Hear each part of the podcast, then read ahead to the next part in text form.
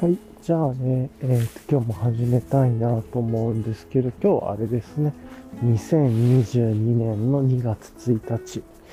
えー、と火曜日の早朝ですね。もうあっという間ににがつが、で、にがつになりましたね、いちがつ終わって。まあ、それなりにね、結構自分にとってはこう濃いというか、いろいろと濃密な時間、いちがつ、いろいろ人間ドックに行ったりとか、新しいね、イヤホン手に入れたり、あとは情報の屏風っていう言葉が出てきたり、居心地のデザインって言葉も出てきたかな。まあなんかそういうことで、ちょっとまあいろいろと考える期間であったんですけれども、いや、早かったっすね。でもいちがつというか、うん。なんか、いちねんにじゅうよんかげつぐらい欲しいイメージですね、うん。いちにちもにじゅうよじかんなので、その方が分かりやすいような気もしますね。というね、なんかめちゃくちゃなことを言いますが、はい。いやー、というところで、はい。ね、えっと、なかなかね、ちょっと今日さ、またね、ちょっと肌寒いなっていう感じがしてるので、今、あのー、ちょっと、ミトンをね、ファニーパックから出して装着してます。この時にね、ファニーパックに自作屏風とかで、うん、ちょっとガイラインをつけてるんで、こういう時は飛び出しやすいですね。はい、じゃあちょっと一旦ね、また車が多いところに行っちゃうんで、一旦ここで止めて、またこの後続きやりたいと思います。はい。はい。じゃあまたね、えー、っと始めたいと思うんですけど、ちょっとね、車のエリアも離れたんで、いやー、それにしてはまあまあ寒いっすね。とね、今ね、さんてんななどで湿度 よんじゅうごパーセント。もうちょっと寒くなるでしょうね。で、えー、っとね、空は全然雲がなさそうで、ないのかな？はい。なんで、まあ今日晴れの日ですね。で、風も吹い、昨日ね、めっちゃ吹いてましたけど、今日はね、吹いてないなーって感じですね。ただちょっと寒くても、さっきもあの出した通り、ミトンを手袋の上からつけてっていう感じで、ちょっとしばらくは寒さしのぎが必要かなと、体が温まってくるまでとは思ってます。はい。じゃあね、今日のね、あの、いつもの定番のレイヤリングの話をしようかなと思ってる。今日は、多分昨日とかこう変わってないっすね。はい。と、まあ、いつものね、えっと、ベースレイヤー、上のベースレイヤーが、えっと、メリノサーマルのクルーネックかな。うん、今、最近クルーネック着てますね。で、えっと、メリノサーマル、あの、ウール ごじゅういちパーセント とポリエステル よんじゅうきゅうパーセント で、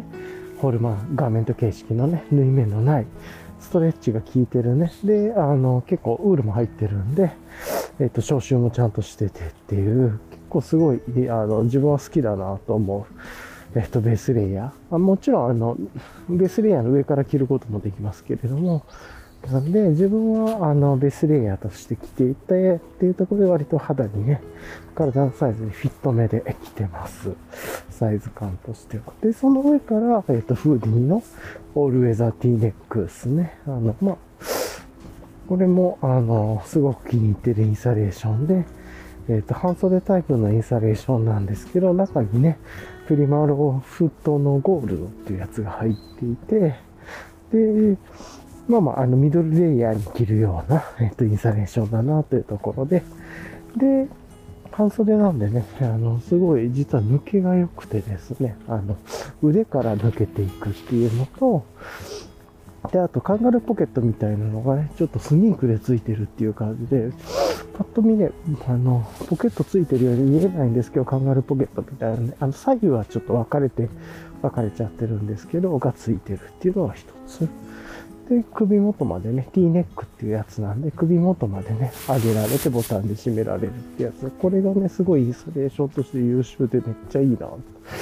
ずーっと着てますね、これ最近。家の中でも着てますね、これ。はい。っていうぐらい便利ですね。で、上に、えっとね、まぁ、あ、ちょっと今寒いっていうのもあるんで、エンライテンクイプメントのカッパーフィールドウィンドウシャツ。を、えっと、ウィンドシェルをね、わずかよんひゃくごじゅうグラム ぐらいのね、ウィンドシェルを上から着てるっていう感じです。はい。なんでまあここら辺もいつもの格好ですね。で、帽子もあの、まあ、寒いんで耳当て付きの帽子っていうことで、ベロスピカさんの、えっと、プルトっていう帽子をかぶってるんですけど、まあ、これがめっちゃね、えっと、気持ちいいですね。すごくいい。はい。というところで。まあ、このあたりのね、もうベロスピカさんのこのプルトを去年買った、冬とかに買ったもので一番良かったんじゃないかなぐらいのアイテムです。すっごい気に入ってて、ちょっと寒かったらとかね、自転車ライドするときとかなんかあったらこれ今使ってますねっていう感じですね。またね、暖かくなったらね、耳当て付きなんで変わっていくでしょうけど、もうこれ多分冬のヘビーローテーションアイテムになっていくんじゃないかなっていうぐらい、すごくいろいろ考えられてて、イエティナのね、イエティナさんのこう、イヤーマフっていうのかな、こう耳当てとかイエティナさんの生地だったりとかして、すごいですね。はい。っていうところと、あとは、えっと、グローブが、えっと、昨日ね、昨日もちょっと話したんですけど、R バイエルっていうのかな、アール ビー エル っていうところのマルチグローブっていう、これ指出し式グローブなんですけど、スマホ、あ、スマートウォッチとかね、ウォッチも、あの、時計のところもね、えっと、開けれるようになっていたりとかしても、割と、あの、言って真っ黒で、ちょっとあの、生地がいろいろと切り替えがあったりとかするんですけれども、まあ、シックですごくいいなと。まあ、ちょっと今ミトンつけてるからあれですけどね、その上から河川ダウン系のミトンつけていてっていうところですね。はい。で、あとはね、下が、まあ、いつも、これもいつも通りなんですけれども、ポーラテックアルファダイレクトの、えっと、レギンスタイツを履いてるっていう感じですね。で、ヤマトミチさんのね、えっと、ライトアルファタイツがありますが、あれよりもちょっとポーラテックアルファダイレクトの密度が、えっと、薄くなっててというか、密度が低くてっていうと、その代わりすごい動きやすくて、突っ張り感ゼロっていう感じで、ただ、保温も抜け感も全く問題ないっていうところで、だいたいね、マイナスゼロど以下、マイナス環境で使ったこともあるんですけど、全然問題なかったですね。あの、もちろんボトムを履いた上でですけれども、うん、っていう感じなんで、足がね、突っ張らない分、履いてる感じもしなくて、めちゃくちゃいいなと思ってるタイツですね。なので、あんまり、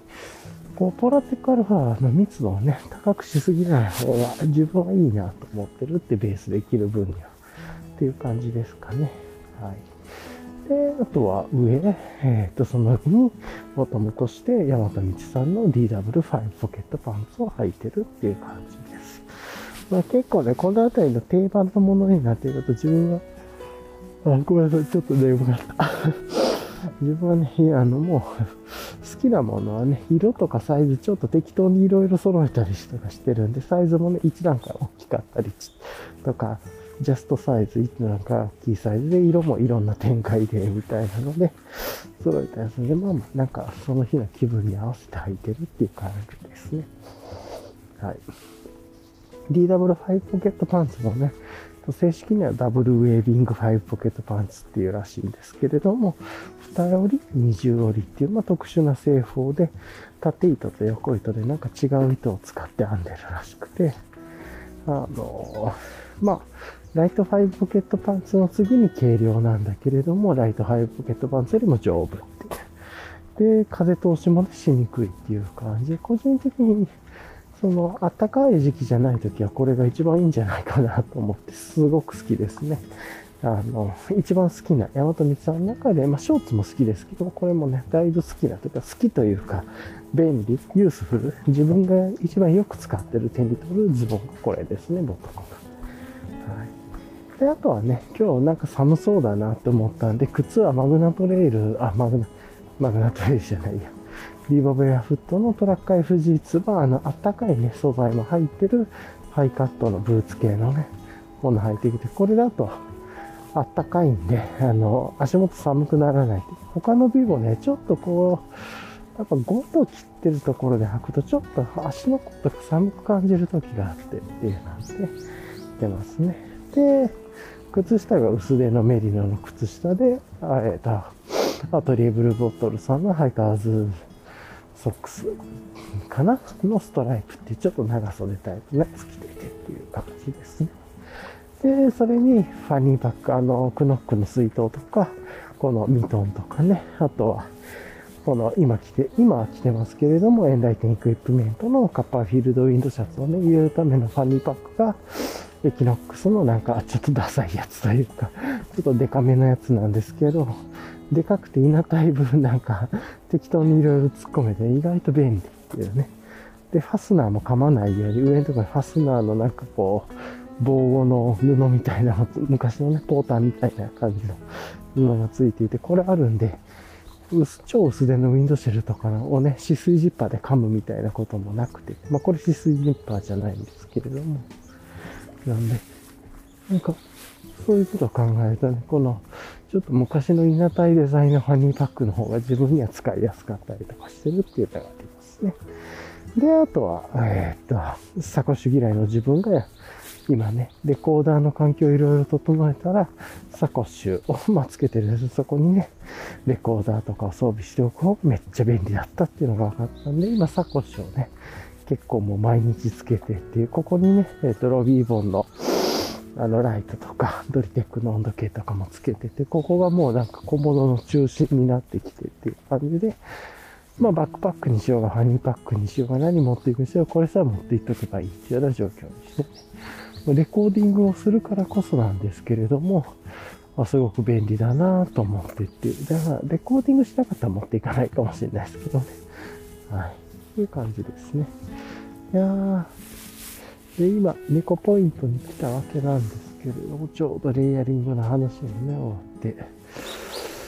て。で、猫ポイントに来たんですけど、猫いないですね。で、猫の足音も、そんな超新しい足跡はなさそうです。いっこぐらいかな。でもこれちょっと昨日なのかな。はい。っていう感じなんで、またね、帰りに見ましょう。あとあれか、レイヤリングで大事なこと忘れてましたね。あの、耳にね、骨伝導のイヤホンつけていて、それがあの、アンビーっていう、えっと、耳かけではなくて、耳のカフ型の骨伝導のイヤホンなんですけど、まあ、片耳わずか ななグラム ぐらいなんですけれども、で、かつ耳塞がない。なんで、オープンイヤー型。で、かつ耳かけじゃないんで、マスクとかね、今もサングラスかけてるんです。サングラス、マスク、サングラスをかけて帽子かぶってみたいな、耳周りがごちゃごちゃしがちな時に、耳かけのイヤホンってね、すっげえめんどくさいんですよねっていうのと、骨伝導でもね。で、プラスあのトレイルに行くときとか耳かき型のイヤホンって結構場所食うんすよね。あと折りやすかったり適当に雑に入れたりとかしたらっていうのなんですけど、これあの普通にイヤホンっぽいんだけれども、ちゃんとケースとかもあって、ちっちゃいめっちゃ小型のケースで、で入れて、で、つけてるときもね邪魔にならないし、耳も塞がないしっていうことで、これめっちゃくちゃいいアイテムですよっていうところで。別に使ってないときつけてるの忘れるぐらいですから、ね、よく忘れ、なんかつけてたかなと思って忘れちゃうことが多いみたいな。はい。っていう感じなんで。で、バッテリーの持ちもね、まあまあ普通のワイヤレスイヤホンと同じぐらいじゃないですか。ご、ろくじかん持ってって、そのままね。で、バッテリーに入れたらにじゅうよじかん使えますみたいなケースで、で、ユーエスビー-C だしとかっていう。まあまあ、すごくおすすめっすね。これは超やばいですね。はい。っていうような感じの、まあ、レイヤリングです。まあ、いつも通りです、本当に。っていうところで。ちょっとね、この辺り、車の抜け道にもなってるんで、若干ちょっと車が、音が入ってくると思うんですけど、それにしても今日ちょっと寒いですね、なかなか。見てみて、あ、いってんごどですね、今日。いちどだいなのか、そら寒いですね。なんですけど、このレイヤリングだと、あの、寒、春寒いなっていう気温では感じるんですけど、別にうー寒っていう感じじゃなくて、なんかいつもより寒いなぐらいで、要はちょうどいい感じのね、えっと、気温で保てるんで、すごいいいですね。暑くなく、寒くなくっていう。うん、よしよしと。さすがにね、ミトンとかちょっとつけてないと、とか、あと、ウィンドシェルつけてないとちょっと寒いだろうなとは思いますけど、こういうのやることで、ちょうどいい感じぐらいになるっていうのが、このレイヤリングのポイントですね。あと上、ね、あの、これでさんまいなんで、ベースレイヤー、ミドルレイヤーとウィンドシェルなんで、あこれがね、いいっすね。はい。これがあのオールウェザー T ネックのめちゃいいところだなとはよく思います。はい、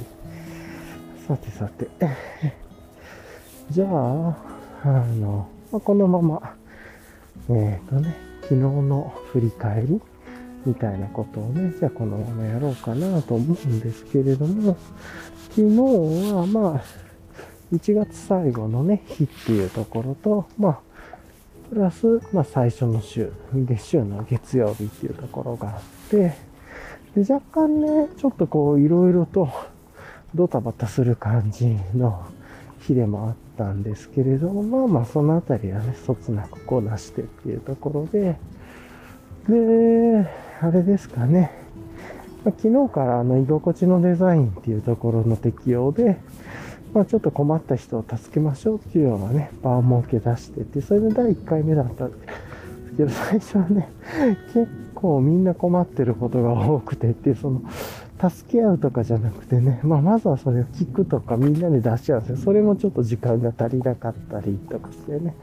早々からね、あの、ちょっと時間足りないかもねって意見が出たりとか、もうそれ自体がね、あの、まあ最後にね、あのよんじゅっぷんぐらいやってるんですけど、そのよんじゅっぷんぐらいやった内容をね、最後リキャップするんですけど、振り返りみたいなこと聞くんですけれども、最後の、で、書いてもらって、で、読んでもらってっていうのをやってもらうんですけど、まあまあ、あの、割とね、ポジティブな意見いただいたりとか、あとは、時間足りなかったっていうのもあったり、あと、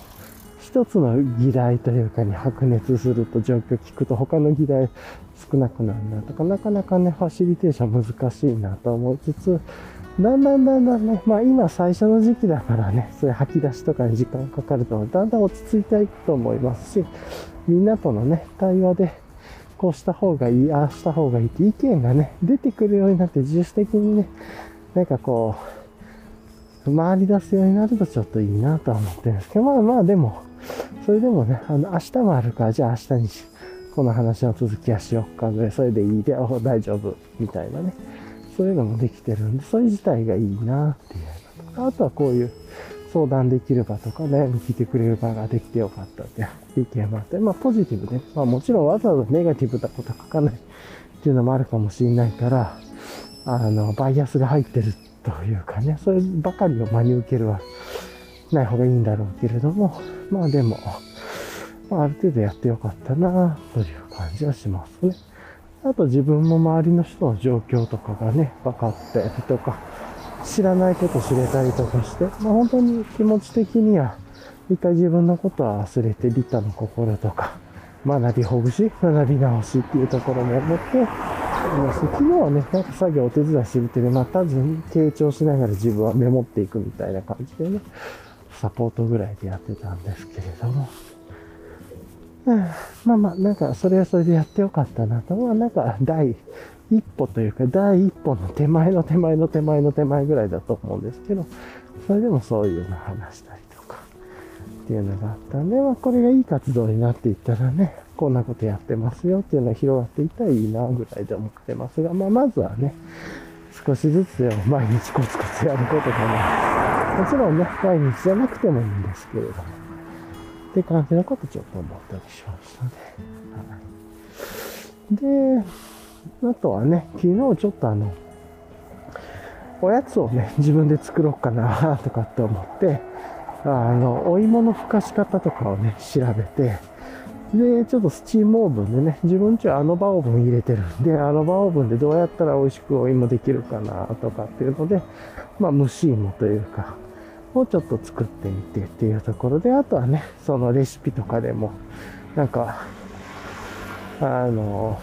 蒸し芋のこういう美味しい作り方があるとかね、定番のなんか作り方があるみたいで、そういうのとか見ながらね、なんかろくじゅうどからはちじゅうどぐらいのお芋の中で、なんかじっくりゆっくり温めると甘く美味しくなるみたいな感じがね、なるほどってことで、アノマオーブンね、そこら辺便利で、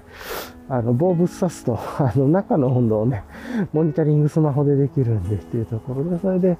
だいたいろくじゅうどからななじゅうごどぐらいのね中でえっとを中の温度が移動するようにちょっといろいろタイマーとかセッティングしてやって、最初ね、いっかいめうまくいかなかったら、もういっかいめ時間倍突っ込んでみたらすごくうまくいって、みたいな、美味しくてホクホクで柔らかくて、すげえこれいいじゃん。で、で夜もういっかい作ってみたら、あんまうまくいかなくて、みたいなのがあって、なかなかこのあたり難しいんですけどね。で、ちょっとね、もうちょっと見たらなんか、めちゃくちゃ美味しい作り方があるみたいなのも出てきたりしたんで、今日ちょっとそれもう一回試してみようかなとか、思ったりしましたね。なんか、塩水にいちじかんつけて、で、キッチンペーパーで巻いてから、ラップで巻いて、なんかひゃくろくじゅうどできゅうじゅっぷんとかなんかそんなんだったかな。なんかそういうのがあるらしいね。まあ時間はかかるけど美味しいみたいな。はい、いいなと思ってっていう感じです。じゃあちょっとね、一旦あの、車多いところに入ってきたんで、一回ここで飛べようと思います。はい。はい。じゃあね、ちょっと車のところに少し離れたんで、このままやっていこうと思うんですけれども、今見るとね、いってんにどですね。まあやっぱりいちど台ぐらいっていうことなんでしょうね。はい。っていうところで、まあなんかそんな感じでね、あの、いろいろと添加物のこととか、なんか考えてると自分で作った方がね、なんか早いなと。だいたいそうそう自然のものを組み合わせて、なんかこう作るみたいな。最初はね、欲しいも作ろうかなって思ってたけど、欲しいもしなくても全然これも美味しいなみたいな感じなんで、欲しいものの場合はね、蒸した後に、蒸してというか、ふかした後にそこからね、干すっていう工程になるんだけれども、ぽいなるんだけどもって作ったことがないからね、ぽいっていう、それ見てっていう感じなんですけど、そうじゃなくてそのままね、欲しいのにしなくても全然美味しいなという感じで、出来たてのもので、まあ保存食ではなくてねっていうなんですけれども、はいと思いつつなんですが、自然な甘みがあってね、美味しかったです。若干昨日ね、初めて作るときってこうちょっと実験も兼ねていろいろこう試したりして、もう一回じゃあやってみようかとかってやると、ちょっと食べ過ぎ感があって、結局にほんね、昨日作ったりとかしたんで、まあ一人で全部食べたわけじゃないんですけど、まあやっぱりちょっとね、食べ過ぎたなっていうとこはありました。そこはちょっと反省ですねと、はい。あとはね、意外と時間がかかるんで、えー、っと、まあ、美味しく食べようと思ったら、なんで、結構時間逆算して作った方がいいなとかもね、思ったりして、食べる時間がこれぐらいで、とか、っていうのを逆算して作っていくといいんだろうなと思ったり、まあ、さんじのおやつで作るとしたら、ね、仕込みも含めると、お昼前ぐらいから仕込むか、みたいなね、感じなのかな、とか。まあ、さん、まあ、なんか、このあたりをもうちょっとこう、うまく。本当はこの散歩の時にね、今日後で、今日から試してみようと思ってるんですけど、塩水につけるっていうのをやるんだったら、みたいなね、ことで、やるので、この散歩の時間でつけていってもいいのかもなと思ったりはしました。はい。っていうところも含めて、やっていこうかなと思ってます。はいはい。じゃあ、えーと、でね、まあそんなことやったりとかして、昨日はやって、で、あとはね、まあちょっとゆっくりしてっていう感じだったんですけど、あと昨日ね、夜中までずっとずっと起きてしまって、スマホ触ったりなんか漫画読んだりとかして、なんかちょっとね、気持ちがね、早く寝ようっていう気持ちにならなくて、結構夜中まで起きてしまったんで、で、早朝起きてっていう感じで、若干というかだいぶ寝不足感はありますね。良くないですね、これは。こんな生活続けてた。本末転倒ですね。あの、散歩をするっていうところの手前で、ね、寝不足って睡眠不足っていうね、人間の体にとってもかなり一番大事な超回復の時間をというか、回復の時間を削ってこんなことやってるんで、いいこと、健康なわけがないんで、これは良くないなと思って、やっぱりちょっと早く寝る。自分は、やっぱりはちじ台からくじ台には寝たいんで、その習慣がね、崩れててて、しかも昨日はね、もう日付を超えてしまってみたいな感じもあったんで、まあ食べ過ぎのね、食べ過ぎたり、それから寝不足だったりということで、まあ体調としてはバッドコンディションですね。良くないですね。体調が悪いわけではないですけど、健康的な生活ではないなと思って、この習慣は。なんで若干ちょっとね、あくびが出ちゃいましたけど、ちょっと眠いみたいなこともあってっていうところでしたね。はい。じゃあね、簡単にね、今日の予定とか、直近の予定ね、まあ、そんな変わりはしないですけれども、えっと、もう一回ね、振り返っていくと、えっと、今日はね、火曜日なんで、えっと、体をメンテナンスする火曜日っていうところなんで、今日定期的にね、行ってる歯科医さんのところで、やっと残りの最後のいっぽんかな、の治療を始めてて、先週はクリーニングでっていうところで、最後のいっぽんの治療についてするということで、まあ、軽いね、虫歯予備軍みたいな、ちょっと虫歯になりかけてるところがあるっていうのと、そこがね、ちょっと親知らずを抜いていた関係で、上の歯なんですけど、そこは、ちょっと若干歯が下がってきてる感じもあるらしくて、そのあたりどうするかみたいなことを、ちょっと治療方針決めていくっていうところが一つと、あとは、あれかな。で、帰りにね、えっと、内科に行って、えっと、血液検査ね、前にやったんで、先週にやったその結果を、のデータを取りに行くっていうのをしようかなと思ってますと。で、ちょっと今車、アイドリングしてる車があるんで、ちょっとうるさいんじゃないかなと思います。バーっとね。はい。まあ、フィールドレコーディングポッドキャスティングなんでね、こんなこともあるんだ。うわ、すごい車だな。これずっと気づかなかったけど、昔のゾイド軍の敵、敵のね、何、デスラー軍でしたっけみたいなのを、カラーリングの車がありますね。銀にあの、ファミコンの、なんなんだ、エンジ色っていうか赤色みたいな、の配色もね、うん、完全に昔のゾイドみたいな色、色使いの、うんあ、アイドリングしてる車は動きましたね。はい、よしよしと。さて、じゃあ、あのー、まあまあ、そんな感じで、ああ、すいません。なんで今日はね、体メンテナンスする火曜日なんで、ちょっと病院に行ったりとかして、いろいろ行って、で、まあ、帰りにね、えー、っと、魚とか買おうかなと思って、昨日買った魚がまだ残ってるはずなので、今日はそれ食った方がよくて、みたいな。小アジを昨日買ってたんで、それだとあれですかね、あの、アヒージョみたいにして食べるのが一番楽かなとか思ったりしますね。はい。っていうのがいってんと、うん、あとはあれかな、えー、っと、そうそう、だからちょっと帰りにね、スーパーによって魚、魚介類だけ買った方がいいだろうなと思ったりして、っていうのが一つかな。で、あとはね、えー、っと、今日ちょっと日中若干ドタバタ気味もあるんですけれども、うーんと、色越しのね、デザインがそんな困った人を助け合う場っていうのは今日もだいにかいめ継続っていうところで、まあ、ちょっと昨日の続きでっていうところをやったりとかしてっていう感じですね。はい。で、まあそんな感じがあった。あとは今日はね、ちょっと予定としては早く寝たいなと思ってます。やっぱりね、睡眠が、食事睡眠が体の基礎になるんで、睡眠が何ともならない限りはね、絶対体が健康になるわけないんでって、あ、やっぱりちょっと今日寒いんだろうね。あの、トレイルコースの中にある池が若干ちょっとこう、こう、凍ってる感じがありますね。そんな、しっかり張ってるわけではなさそうですが。うん、っていうのがあって、まあ、今日そんな感じですかね。で、えー、っと、今週末のね、えー、っと、日曜日はオンラインでの会合みたいなのがあるっていうので、ちょっと楽しみだな。やっぱりね、公園の池張ってますね、氷。で、で、あとはあれですかね、えー、っと、だからもうそんなものなのかな。直近の予定で決まってるところだから、まあ、のんびりしてる感じというか、のんびりしてる感じですけれども。はい。うん。こうやって、氷の池が凍ってる時って、カモもいなくてね、あのカモどこに行ってんだろうなとかって思いますけど、そんな、よくわかってないんですけれども、どっかに行ってるんでしょうね。うん。すごく不思議ですけれども。さてさて。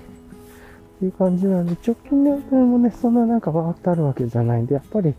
ちょっと計画的にね、引っ越しの準備だったり、荷物の片付けして、もっと荷物整理していかないとダメだなっていう気は思いますね。はい。なんで、ちょっとこう、今、安定期に入った感じなんですかね。まあ、あとは来週、来来週の木曜日とかは、来週の木曜日、うーん、かなまあ、次の次の目標でちょっと人に会う予定をあったりとか、まあまあそんな感じぐらいですかね。だからその次の次の次の週ぐらいに友達とポッドキャストがあるかもですね。やりましょう。声がかかるかも。みたいな。うーん。感じですかね。うん。今日はね、ちょっと若干眠い、眠いというかね、睡眠もとってないっていうのもあって、トークもちょっとローテーションというか、っていう感じはあるから、自分でも若干そう思うんで、っていうところがありますね。はい。いや、やっぱり睡眠大事ですね。ちゃんと取らないとなっていう、うん、あります。じゃあね、一旦ちょっとここで止めて、また続きはこの後やりたいと思います。はい。じゃあ行きたいと思います。はい、じゃあね、ちょっとまた続きをやっていこうと思うんですけれども、はい。いやー、それにしても今日はね、ちょっとなかなか寒いですね、というところなんですが、まあそんな感じでね、えっと、直近の予定の話もしてっていうところで、なんで、うん、まあ、あのー、あんまりね、そんな予定があるわけでもないので、ちょっと落ち着き気味だな、というところですね。はい。これ、この時期こそね、なんかいろいろと考えたり、予定を組んでいくっていう方が、逆に自分の日々のモチベーションであったりとか、こういうね、ただ漫画を見て、デジタル触って夜更かしするみたいなこと潰せるとも思うので、やっぱり、なんかある程度短期の目標みたいなのが、あんま自分はスケジュールとか組むの好きじゃなくて、ダラダラする方が大好きですけど、それでもやっぱりあんま良くないな、みたいなことは思っちゃいますね。はい。というところで、はい。じゃあ、じゃあね、ちょっと早いですけど、なんかね、ニュースあったかなとか思いつつね、あんまりなんかそんなにね、あの、うん、思い出すこともなくて、ということで、うん、なんかジャーナルスタンダードの京都で、なんかイベントがね、あるみたいですけれども、にがつの頭に、あの、アキヒロウッドワークスさんとか、他の、九州の、なんかあの、東部のところとかなのかな、ワン、何でしたっけ、ちょっと名前忘れちゃいましたとか、なんかいろんな方が参加される、イベントがジャーナルスタンダード京都であるみたいでとか、なんかそういうのは結構流れてきてたりしてましたけどね、と。はい。っていう感じかな。あとは、うーん、まあまあ、あまりちょっと自分は、そのあたりは拾えてないなっていう感じはありますね。うん、ネットを見て、で、漫画を読んでダラダラしてる割にはなんか情報は拾えてないって、本当に最悪ですよね、これ。共有する情報は特にない。よいしょっと、ちょっと、なんか背中が痛くて、痛い手が凝ってる感じがしたんで、今ね、ちょっとバキバキってやりました。うん。なんで、まあちょっと自問自答の続きみたいなことを軽くね、フリートークがてらやろうかなと思うんですけど、やっぱりあれですね、話そうとしても眠いし、若干頭動いてないと、ほんと良くないですね、これ。いろんな悪循環が出てるなと思っちゃって、というところで、まあ、まずはね、えー、っと、その、昨日もね、その、困った人を助け合う場っていうところでは、なんかこう、まずはノーションでね、いちページぐらい使って、作って、ちょっとメモ書き、話してることをメモするぐらいで、にとどめてて、それでもね、昨日話したことは、まあ、フロー情報としてはログに残っていていて、まあ、その中から今日はこれをね、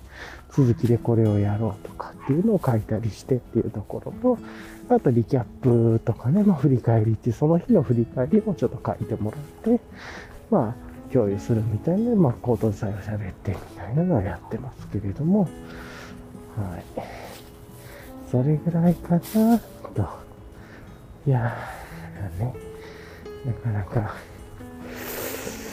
うん。なので、まあ、まずはその第一段階ですね。共有できる、みんなで編集できるメモ帳いちまいができたぐらいでね。全然情報がまとまってる段階でもないんだけど、まあ、なんか吐き出しストックになっていて、ただ、見やすくもないし、整形もされてないし、本当はなんかこのあたりホワイトボードツールでやった方がいいかなとか、昨日ちょい思いつつだったんですけど、まあ、あの、もうちょっとね、欲求が出てきてからやろうかなぐらいで、これでみんなで一つずつ話聞いてて、超長いからみたいなのとか、じゃあ一回自分で書いてみたいな、それ見ろみたいなの書くとかで、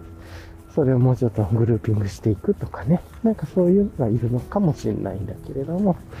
一旦はちょっと箇条書きから、そういう意見が出てきたりアイデアが出てきてからステップに行く方がいいのかなみたいな、そうやってね、段階的に強制的になんか場を作っていくっていうよりは、ちょっとじっくり構え型というか、自発的型っていうのかな。まあアシストはするかもしれないんですけど、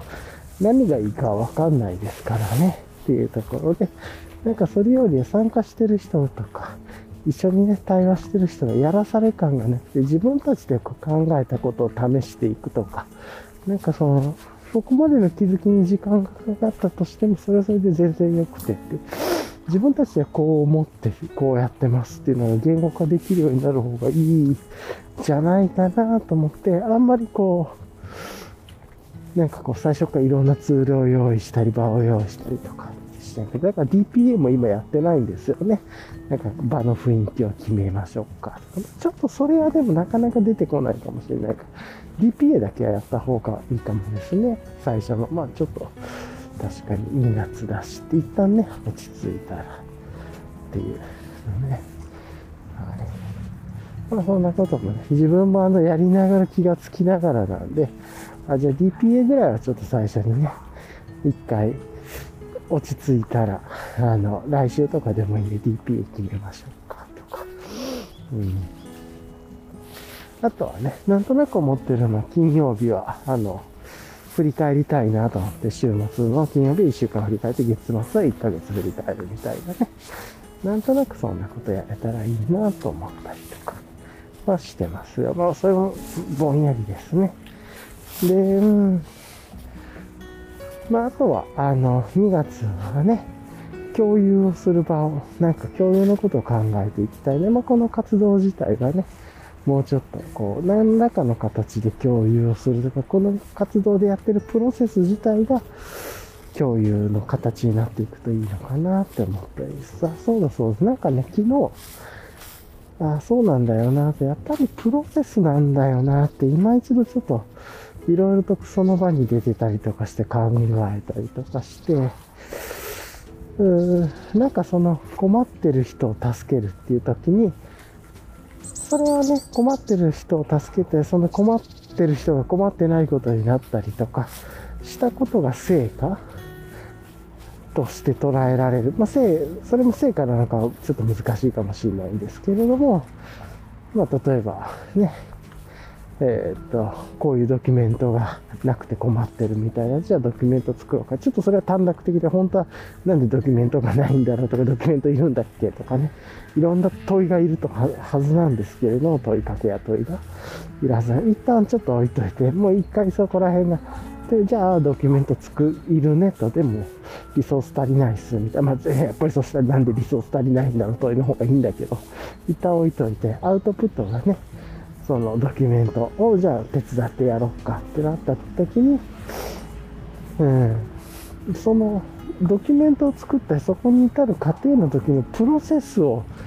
なんかね、どう過ごしていくかみたいな方がやっぱり大事だなと思っていて、まあさっき言ったその問いを見つけることもそうだ、の方が大事だし、かなって僕は思うんだけれども、うん、なんかそういうことで考えていくと、うん、やっぱり成果目標みたいなね、これを作るとか何かを成し遂げるとかっていう頂をね、目指している行動のその頂の部分、まあもしくはマイルストーンのポイントポイントの部分の成果、それが成果として出たかとかね、その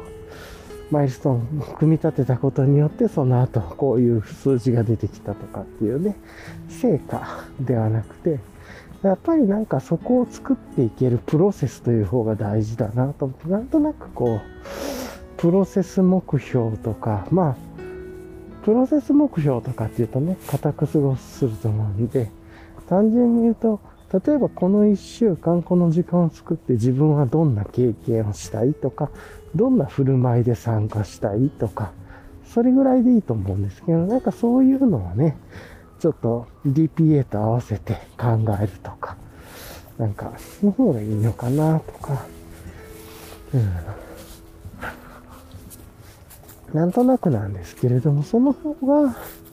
ちょっと長期的に力になっていくんじゃないかなというか、力って何なんだろうとかも思いますけれども、うん、っていう感じはしますね。なんかそっちの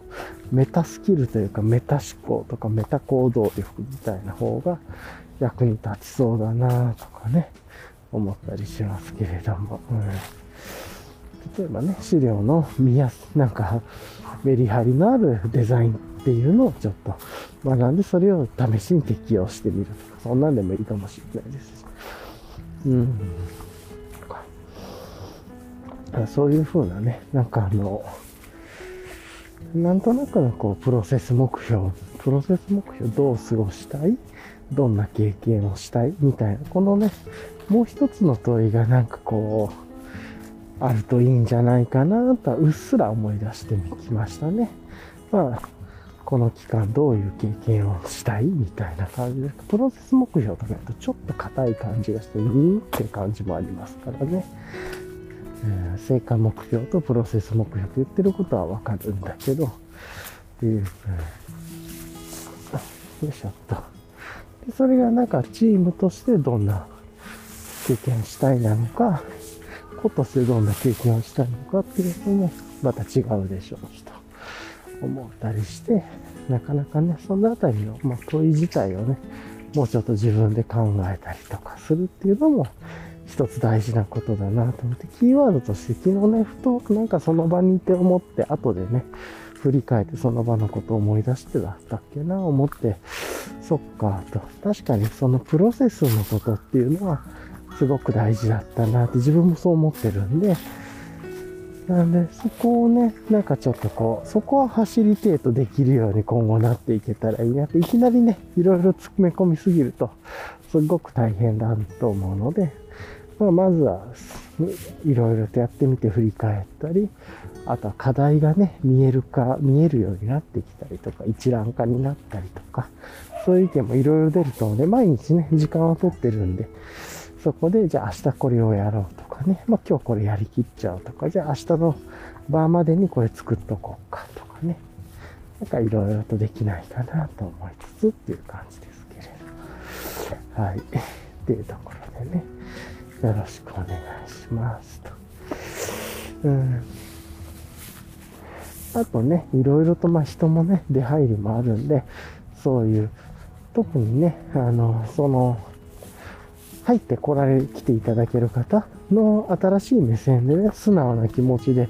なんかこういうのがあった方が私には、私はよくわからなかったんで、こういうのがあると便利だと思いました。助かりますとかね。そういう意見自体が、多分、あの、学びほぐしになるし、ずっと一緒に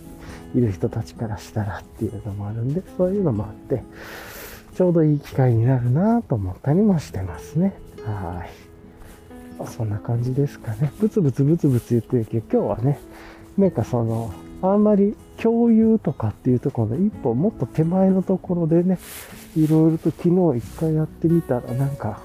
感じたところもあったんで、またね、その手段が目的にならないように、共有することが目的にならないようにするって、ついでにプロセスとしてね、共有をしていくっていう経験を身につけれればいいなとか、なんかこれぐらいで考えてやってみるとねっていう、うん、まあ、そんな感じなのかなと思いつつですけれども、はい、よいしょっと。今日はなんかすごい背中が凝ってるような感じがして、ちょっと体が硬い感じがしますね。今日一日ちょっと今伸びをしたりとか前屈したりしてるんですけど、はあ、っていうのと、あんだけね昨日芋食べたのに、なんか若干お腹が空いてきてる感じがしますね、はあ、さてさてと、うん、ちょっとね、話は変わるんですけれども、そういえば、いつコーヒーが切れるんだろうなとか、さっきこの話をしながら頭で計算して、だいたい自分がはつかぶん、はつかちょい分ぐらいですかね。いっかげつは持たないぐらいかな、ぐらいの分を買っててっていう。まあ、はちじゅうでにじゅう、うん、まあやっぱりにじゅうなんにちぶんですね。なんで、まあこの前到着してから何日ぐらい経ってただろうなってくる。多分あととおかとか持つのかなとか、まあそう、とおかもうちょい持つかなぐらいとか、ぐらいなんで、まあそろそろね、発注のタイミングにかけておいてもいいのかな。ちょっと気になってる豆とかもあったり、だんだんね、あの、前回頼んで、前回よんしゅるい頼んだかな ?よんしゅるい頼んで、計いちキロぶんかな頼んだんだけれども、まあ結構ね、あの、いっかいで僕はコーヒーの量作るのも多くしてたりとか、サーモスのチタンボトル使いたくてとか、あとはね、まあ一人で飲んでるわけでもないんでっていうのね、まあ割とあとは朝とね、午後とみたいな感じで、作ったりするんで、まあ割とね、コーヒー楽しんで作ってるんですけれども、それで、うん、ちょっとね、気にな、あの、別のロースタリーさんで頼むか、前回頼んだロースタリーさんで、あ、これが好きだったなっていうのと、あと新しいバーやつを、にしていくかとかね、なんかちょっといろいろ贅沢な悩みを持ちつつという感じでは考えてますが、はあ、よしと。さてとね。まあまあ、なんかそんなことを考えながらなんですけれども、今日はね、フリートークっていう感じでこんなことをやってます。はい、で、またね、ちょっと車が近づくエリアに来るんで、一旦ここらへん止めて、またこの後でやりたいなと思います。はい。今でちょうど にてんごど、湿度 ごじゅうさんパーセント なんで、まあいちどだいからにどだいって感じですね。今日は。まあまあ寒い感じですね。はい。じゃあいっかい止めます。はい。じゃあね、また車のエリアも離れたんで、ちょっと話していこうかなと思ってるんですけれども、ほんとね、結構寒いですね。っていうところが一つと、うーん。そうそう。だからね。まあ、なんかちょっとこう、今月のテーマ、共有っていう感じなんですけれど、なんかね、自分の思考を共有をどうするかっていうところの手前でもうちょっとこう、いろいろと考えることとか対話することがありそうだなとかって思って、なんか、共有の準備ぐらいになりそうだなというか、なんかその、うーん、とか。まあでも、それはそれは別として自分でやっぱ考えた方がいいのかなと思って、このあたりね、なんか別に頭が今動いてる感じではないっていう感じですね。ただ、共有するにしてもなんかそのまとまった資料とかね、まとめたものが、その共有することが目的にならないっていうキーワードはね、ここ何日間かで出てきてたんで、それは大事にしてたり、あくまでも対話のね、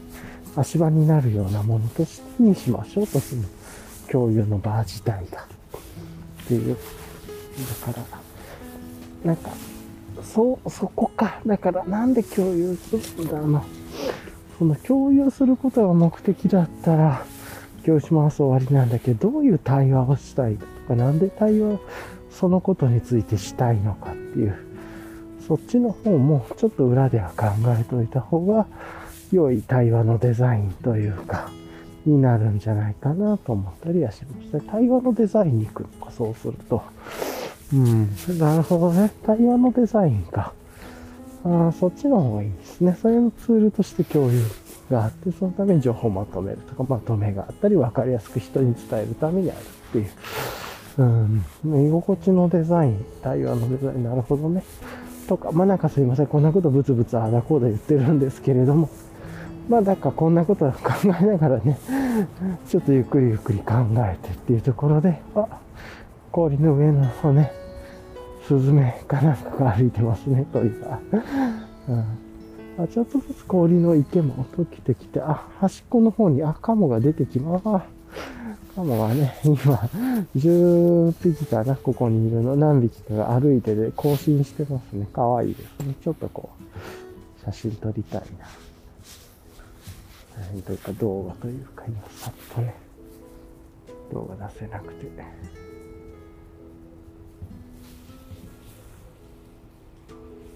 一度こうかも上に行こうかな。このまま行って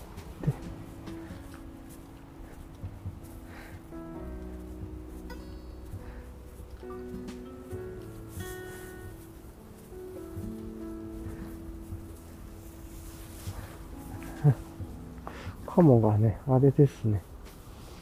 こう池から出てきて公園をこうちょっと渡ってるみたいなかわいいな。あ、道路に行くのかなこれ。だね、なんか木のなんか木の周りでなんかたくってますね、カモが。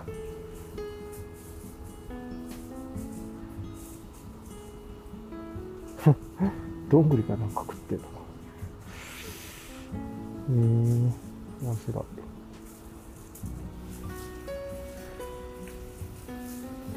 い。いや、なかなかなかね、いい光景が見れますよね。で、あ、また、こう、なんか今、カモがバーっと飛んで、また池に戻っていったんですけど、なんか、すごいですね。それでもバーって飛んでもすぐ近くのね、池にさっと戻っただけで、ちょっと笑っちゃうけど、どこ遠く行くわけじゃなくてっていう、なんか、池からさーっと出てきて、氷のね、溶けてたとエリアのところの水のところに、カモが戻ってきてて、だからどっか、こう、外に出てあれなんです。どっかで待機してるんでしょうね。とか、なんかそんなの思ったんですけど、いや、自然と面白いなって思いながら見てました。はい、すいません。なんかちょっとね、ポッドキャストじゃ伝わりにくいんですけど、カモが十何匹ぐらい、こう、よちよちよちよち池から出てきて歩いて、近くの木の元までね、みんなで行って、その周りにあるなんか、木の、なんかどんぐりみたいなやつですかね、多分、を食べててっていう。で、なんか、なんかに気がついたのか、人が来たのかで、バーッとカモが戻って、で、また、ほんとね、数メートル横の、さっき出てきた池にパッと戻るっていう。うん、えー、なんかそんな光景を見ましたね。はい。すいません。なんか、全然ポッドキャストで伝わらないとは思うんですけど、自分のね、記憶には今の光景みたいなのもちょっとこう、音とね、映像って残りやすかったりとかするんで、映像の記憶と音の記憶。だから音聞くと、あの、この時に見た映像がね、パッと思い出したりとか、逆にその場所に行くと、あの時、あの、音を話してたなとか、なんかそういうことを思い出したりとかする。結構自分は記憶と音と場所のね、紐づきが結構意外とあったりするなって思ったりします。それはまあ自分だけじゃないのかもしれないんですけれども、とか、まあなんかそんなことを思ったりしてます。はい。さてさて、いや、結構寒いですね、それにしても。っていうところを、まあ過ごしてるんですけれども。ねえ、まあね。何の話してたんでしたっけ？なんか共有とか対話のデザインとかそんなこと話してたんですよ。まあそんな感じでね、ちょっとゆっくりね、こう土を、自分の土を耕すような感じで、土壌をね、肥やしていったり、耕していくような感じで、今ね、なんかないものは自分の中で言葉も出てこなかったり、イメージもつかめないんで、すっごいこういうの僕は時間がかかるんですよね、考えて。考えてもないかもしれないぐらいですしね、っていうところで、なんか、ああだこうだ、ああだこうだっていうところをやってるところで、あの、いろいろとね、うん、進めようとしてるっていう感じですけれど。まあ、これぐらいのね、ペースの方が自分らしくていいなとはすごく思ってます。それにしても今日あれだな、体が凝ってるな、なんか首がちょっと凝ってるのかなっていう感じで。首周りがね、ちょっとこう、なんて言うんだろう。すごく凝ってる感じがしますね。はい。というところはありつつですけれども。えー、ね、車も来たりするんで、こんな感じになってますけれども。あ、さてさて。とじゃあね、あとはね、何なんだろうな。全然違うことの話をね、なんかさっき言おうとしてたんですけど、ちょっと、こう忘れちゃったんですよね。何言おうとしてたか。あ、あれか。片付けの話か。片付けの話一個しようかなと思っていて、なんかめっちゃ当たり前なんですけれども、最近ね、よくよくやっぱり理解しだしてるのが、まあ自分を前提として片付けがそんなに得意じゃなくて、おそらくどっちかって超苦手な方だと思うんですけれども、なんかね、一つのものとかことをやる前にきっちり前のやつを片付けていかないと積み重なって汚くなっていくな、みたいな。お前めちゃくちゃ当たり前だと思うんですけれども、あの、単純に言ったらなんか、ご飯を食べたら一回そのご飯を机の上もね、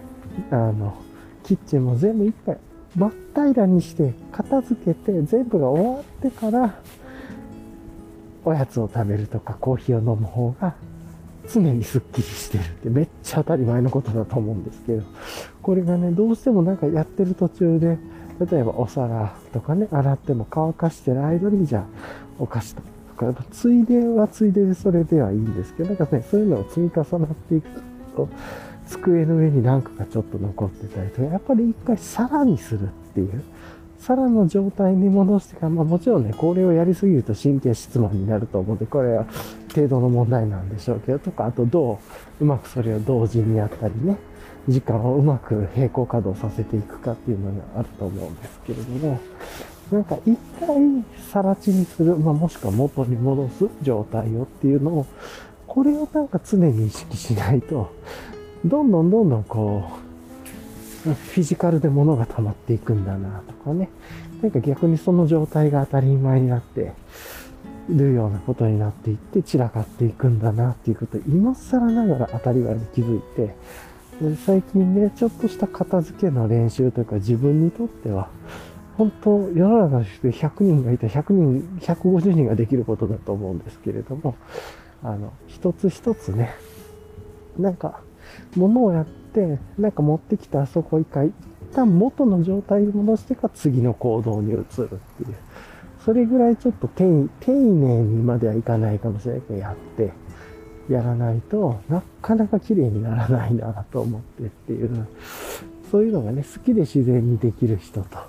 そうじゃない環境もあって、あとはね、いっぱいいろんなことあると思うんですけれども、なんとなくそんなことにね、今更ながらこう、今まで生きてきて、そんなこともできてなかったんだな、ぐらいなんですけど、改めてね、こんな超基礎的なことが学びにあって、ほんと誰かとこれ喋ってた笑い話なんですけど、そういうことをちょっとね、考えたりしたっていうのはありました。本当にめちゃくちゃ低レベルな話でって、申し訳ないっていう感じなんですけれども、はい。そんなことをね、ちょっとこう思いながらなんですけれども、うん、今更ながらすごい学びがあって、そこに対して、あ、そうだよな、みたいな。はい。私、ああ、なんかね、とにかく首が凝ってるのかな、寝違えたのかな、なんか首周りがやっちょっとこう凝ってる感じがしますね。今ね、最近ちょっとだけ散歩ルート変えて、ちょっと若干遠くで車の音がね、入るかもしれないんですけど、ちょっと少しだけ、ちょっとルートを変えてこっちの方が心地よいなと思ってるんで、木、木とかもあってね、うん、ちょっとすいませんが、こういうルートに入ってるんで、若干横の方で少し、あの、音が入ってるかもしれませんが、ご愛嬌くださいというところですね。はい。じゃあ、それにしてもね、もうすごい気持ちよくて、やっぱりでも、自然の中というか、こう、なんなんだ、まあやっぱり植物とかにね、中を歩くのって気持ちいいですね。こう木であるとか、こう草であるとか、なんかそういう土とか、感触もね気持ちいいですし、風景も気持ちいいしっていうことをね、改めてちょっと感じながら今歩いてますが、うん、それにしてもちょっと体凝ってんな、今日やっぱり、うん、もうちょっとこう、首かな、首が凝ってて、だから背中が凝るような感じがして、なんかめっちゃ連動してる感じはするんですけれども、うまくね、繋がらなかったりしてた。はい。あとちょっとね、もうちょっといろいろと整理をしていった方がいいなと思ってっていうところはありますね。はい。さてさて、じゃあね、一旦また車がね、ちょっと近くで、もっと近くになって、ウルフ増えてくるエリアになるんで、ちょっと一旦ここで止めたいと思います。はい。はい。じゃあね、ちょっと車のエリアも少し離れたんで、また続きやっていこうと思うんですけど、やっぱりあれですね。そう、なんか、引っ越しのね、準備とかしようと思って、これめちゃくちゃ家、フィジカルで物が多くて、すごい困ってて、やっぱりこういうのも物減らさないとダメだなとか、物が減ってるとね、さっきのそのいっこやっていっこ片付けるっていうのもすごくやりやすくなるって、だから、その言葉で言うとミニマリストっていう人たちとかね、あとは断捨離っていうのも、なんかそれがやっぱりこう盛り上がったり、そういう生き方とか、なんかそういう思考っていうのが出てくるって、断捨離はちょっといい言葉なのかわかんないんですけれども、スパークジョイでもいいかもしれないですけれども、っていうのはなんかね、やっぱよくわかりますねっていう。ものすごいやっぱ頭の中も混乱するし、居心地がね、やっぱり良くないと。居心地のデザインで言うと、物が増えると最悪ですね。その広さが足りないとっていうのと、やっぱりよくわからないものに、脳のリソースも、フィジカルのリソースも、空間のリソース、スペースのリソースも使っててって。で、なんかさっき話してた、当たり前のことなんだけれども、一個の行動をしたら、それを一回全部元に戻してから次の行動に行くって、まあ状況と場合にもよるでしょうけれども、でも基本はそれで、基本がそれができるようになってからやった方がいいみたいなね。なんかそういうこと今更ながら学んでて、ちょっとなんか喉が、今水が入って、水飲んだんですけど、なんか喉がイガイガってなってて、一回ちょっと止めます。そういう意味ではあれですね。なんか、まあ、あのアプリと、だいぶ前に削除しましたけど、クラブハウスとかで、なんか、片付けの専門家の人とかね、整理の人たちが集まって話すやつとか、ちょっと面白かったですね。そのトークの話とか、確か。うん、で、その人たちの本ちょっと読んでみたりとかしてっていうのは、そういう意味で言うと、片付け関連とかのポッドキャストあると、ちょっと自分は習慣的に聞いた方がいいのかなとかね、思ったり、あ、あとあれだ、聞くっていう意味で言うと、ちょっとあまりあれですけれども、あ、Amazon のポッ、あの、オーディオブックっていうのかな、オーディブルが月額なんかで聞き放題になったっていうような感じになりました。冊数制限が取れたんじゃないですか。まあちょっと、参加してる本とかいろんなのあると思うんですけれども、本が多いのか少ないのかとか、新刊はもちろんないとかいろいろあるんでしょうけど、せいや、Kindle Unlimited みたいな感じで、今ちょうどね、ちなみに猫ポイントに来たんですけど、特に足跡も、あ、いっここれ新しく増えてるのか。でも、猫いない感じですね、さーっと見る限りは。ちょっと新しめのね、朝気がつかなかっただけかもしれないですけど、あるんですけれども、うん、ないですね。そうそう、なんで、なんか絶対そういう、整理整頓とかミ、ミニマリストになると、ちょっと生き方にも近いところになるんで、もうちょっと自分は片付けのこととかね、あとは家事のこととかね、そういうポッドキャストって、まあ、そういうのって結構スタンド エフエム とか多いイメージはありますけれど、そういうことやってる人にごふんぐらいちょっと配信したりしてるっていうのがね、あって、確かにそういうのを聞くとちょっとこう、アイディアとか発想が浮かぶかもしれないですね、と思ったり。だんだんでもね、ああそうそう、オーディブルもそうですけれど、だんだん耳もね、耳の時間もなくなってきますね、そういうことを考え出すと。なんで、やっぱり片付けをしながら片付けのポッドキャストを聞くっていうのが一番こういいのかもしれないですね。片付けをしながら耳は片付けのポッドキャストを聞くみたいなね。そういう。ちょっと笑っちゃうな。でもこれ、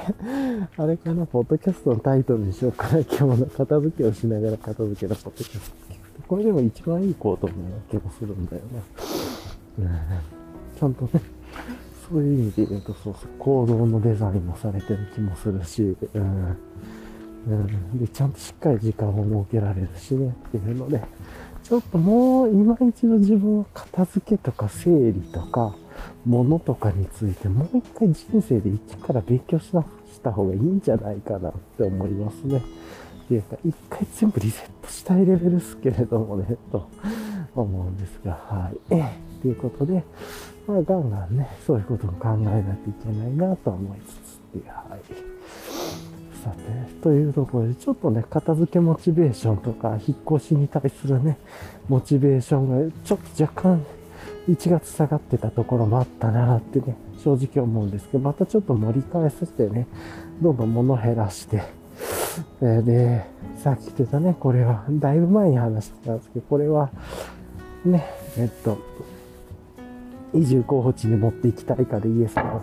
引っ越し後にね持っていきたいか持っていきたくないかでイエスかノーかでででノーであれば人にお譲りするか捨てるかみたいなね、かまあもう一つはその引っ越しまでは使うものかみたいな、あの引っ越しが持っていかなくてもいいけど引っ越しまでは使うものとか、まあ、例えばテープとか段ボールとかそういうものになるでしょうねとか、なんかそういうことで。ちょっと分けてね整理しようパンパンパンパンやっていきつつなのか、まあ、そのやり方がいいのかもわかんないんですけれど、そうやりながらっていうのと、あとはなんかこう状態のデフォルトの状態を決めておくって、多分さっきのねさら地になってるようなことというかがすごく大事なんだろうなと、そのデフォルト状態を作っていくというっていうのも、うーんあそっかデフォルト状態を作っていくっていうことなのか片付けのコツは。そうなのかもしれないなとかね思ってで、それがめんどくさければめんどくさくいほど散らかっていくっていうね、ズボラな人自分みたいにズボラな人間ほどデフォルト状態がシンプルになってる方がいいんだろうなとか、なんかちょっとそんなことを思ったりはしましたね。うん、なかなかそこら辺ね難しいなと思いつつなんだけれども、出て、そうか、なんかそのあたり結構大事なのかもな。デフォルトの状態を作ったり、まあテンプレートを作るに近いのかもしれないですけど、そこをアップデートしていくというか、うーんサイレンがね鳴ってますねまあなんかそのデフォルト状態っていうのかなっていうさら地のようなものというか、そこを作ってそのイメージがあってそこに元に戻していくというか、だからなんか整理するっていうよりは元の状態に戻していくみたいなのが片付けのコツなのかなとか、今日ね全然ちょっといつもと違う話途中からしてますけれども、まあ今日はちょっとフリートークっぽい感じでやろうかなと思っていて、ちょっとね片付けとか引っ越しの準備も進んでなかったんで、そっちの方もねちょっと脳のリソースを使ってっていうことにすると、やっぱりそこら辺がうまく定まってなくて、どうしてもなんか物がねちょこちょこちょこちょこ増えたり場所が入れ替わったりとかして、だんだんだんだんなんか雑然としてあんまりいいイメージじゃなくなっていくっていうかね、見た目が悪くなっていくっていうのがあるなと思ってるんで、やっぱりそこら辺をすごくかっちょよくというか綺麗にずっと整えてキープできるっていう、キープできる能力っていうのがすごいでしょうね。デフォルトの状態とキープする力みたいな。ああ、なるほどね。なんか、ちょっとそれはヒントになりそうな気がしますね。っていう。で、いかにやっぱり、あの、ずっと言ってますけれども、いかに時間を習慣化するかっていうのがもう一番大事だな、みたいな。やっぱりそ、あとはプラス、まあ、スマホを触ったりとか、なんか、まあ、漫画は最近だからあれなんですけど、その脳のスイッチを切り替えるというか、まあ、いかにダラダラというかね、しないかという、まあ、例えばスマホを触る前にじゅっぷん片付けるでもいいのかもしれないんだけど、とか、なんかそんなことをね、ちょっと思ったりしながら、あの、言ってますね。はい。なるほどね。なんかまあなんだかんだ言ってて、みんなは当たり前にできるようなことで自分ができてない。すっごいシンプルなことです。まずデフォルトの状態が分かってることというかね。っていうところと、まあ要はもので言うと、戻す場所が決まってる。戻す場所が決まってないというか、しっかり決めるとかなのかな。で、だんだんね、物が増えていくとそのリソースが減っていくわけなんだから、そこをうまく。じゃあ一個。まあなかなかそうはいかないんでしょうけど、いっこ増えたらいっこ減らすぐらいなのか、やっぱりこうやって本当にいるんだっけって問い直しがいってっていうのとか、やっぱりちょっとそのゲームで例えると分かりやすいんですけど、道具はにひゃっこしか持てないんでみたいなね、うんでどの道具をなら最初に持ってくると並びやすいかとか、うんなんかそういう感じがあるのかなと思って、それがね無限にそういう制限がないからポンポンポンポン増えていったり、置きっぱで他のことやったりするとかもあるんで、まあなんとなくそういうことがこうあれなんでしょうね、ちょっとずつちょっとずつ積み重なって散らかっていく要因なんだろうなと思ったりしてっていうところはありますね。はい。さあね、そろそろ一回あの車のね音が多いところにも入れてきちゃうんで、一回ここで止めようと思います。はい、最後ね今日のリキャップ、一日の振り返り、この散歩の振り返りをして終わろうと思います。はい、はい、じゃあね、まあそろそろ帰路に使うんで最後のねえー、っとまあリキャップの時間というところで、まあ、今日で言うとね、ちょっとまずそもそも昨日が寝不足だったっていうのが良くない、それがデジタルとか漫画とか、まああとは遅めにね、ちょっとその、芋ふかして食うとかみたいなのやったりとかしても、全体的に前の日の影響で良くないっていう状態だって、これ良くない、超バッドですねっていうところ。と、あとはね、昨日からその、困った人を、を助け合う場みたいなのを、まあ、用意をしだしたっていう、まあ、それがは、まあ、走り出すというか、やったんで、まあ今からね、いろんなことを失敗して、いろんなことを学んでいくんだなっていうことと、まあそういう意味で言うと、なんか、プロセスとか、どういうその期間にどういう経験をしたいかっていうのを考えたり、問い直したり、内省したりするのっていうのは、すごく大事だろうなと。まあもしくはそれを言語化していくようなこととか、行動とかですけど、かなーって思ったりするのが一つと、あとはあれですかね、あのめっちゃくちゃ当たり前なんですけど、片付けのコツはこうデフォルトの状態を理解してデフォルトの状態に戻していくことというか、デフォルトの状態とそれをテンプレートをキープすることというか、デフォルトの状態を維持してキープすることみたいなね、なんかそういうのって多分すごく大事なんだろうなって思ったりしてっていうのをちょっと改めて思ったりっていうのと、あとはちょっとまた話戻りますけど、共有のことについては、やっぱあれなのかな。どちらかというと対話をデザインしていくようなことっていうことを意識して、その中の一ツールとして、というか一つの足場として考えるっていう、なんか対話のデザイン設計みたいな方で考えて逆算していく方が、なんかいい問い直しとかいい学び、いい失敗ができそうだなと思ったりしたっていうところです。あとはあの、こう、あのね、カモがいっぱいよちよち歩きで公園歩いててちょっと可愛かったなーって思ったりはしました。はい。じゃあちょっと今後ろから車が来ますね。そんな感じなんですけれども、今日もね、あのもうこんな感じで今日のリキャップも終わって、まあ、ポッドキャストの収録も終わろうかなぐらいで思ってます。はい。じゃあね、すいません、いつもこう、聞いてくださりありがとうございます。では、あの、そろそろね、えー、っと、終わりたいと思いますので、えー、っと、また、また、ありがとうございました。はい、では、では。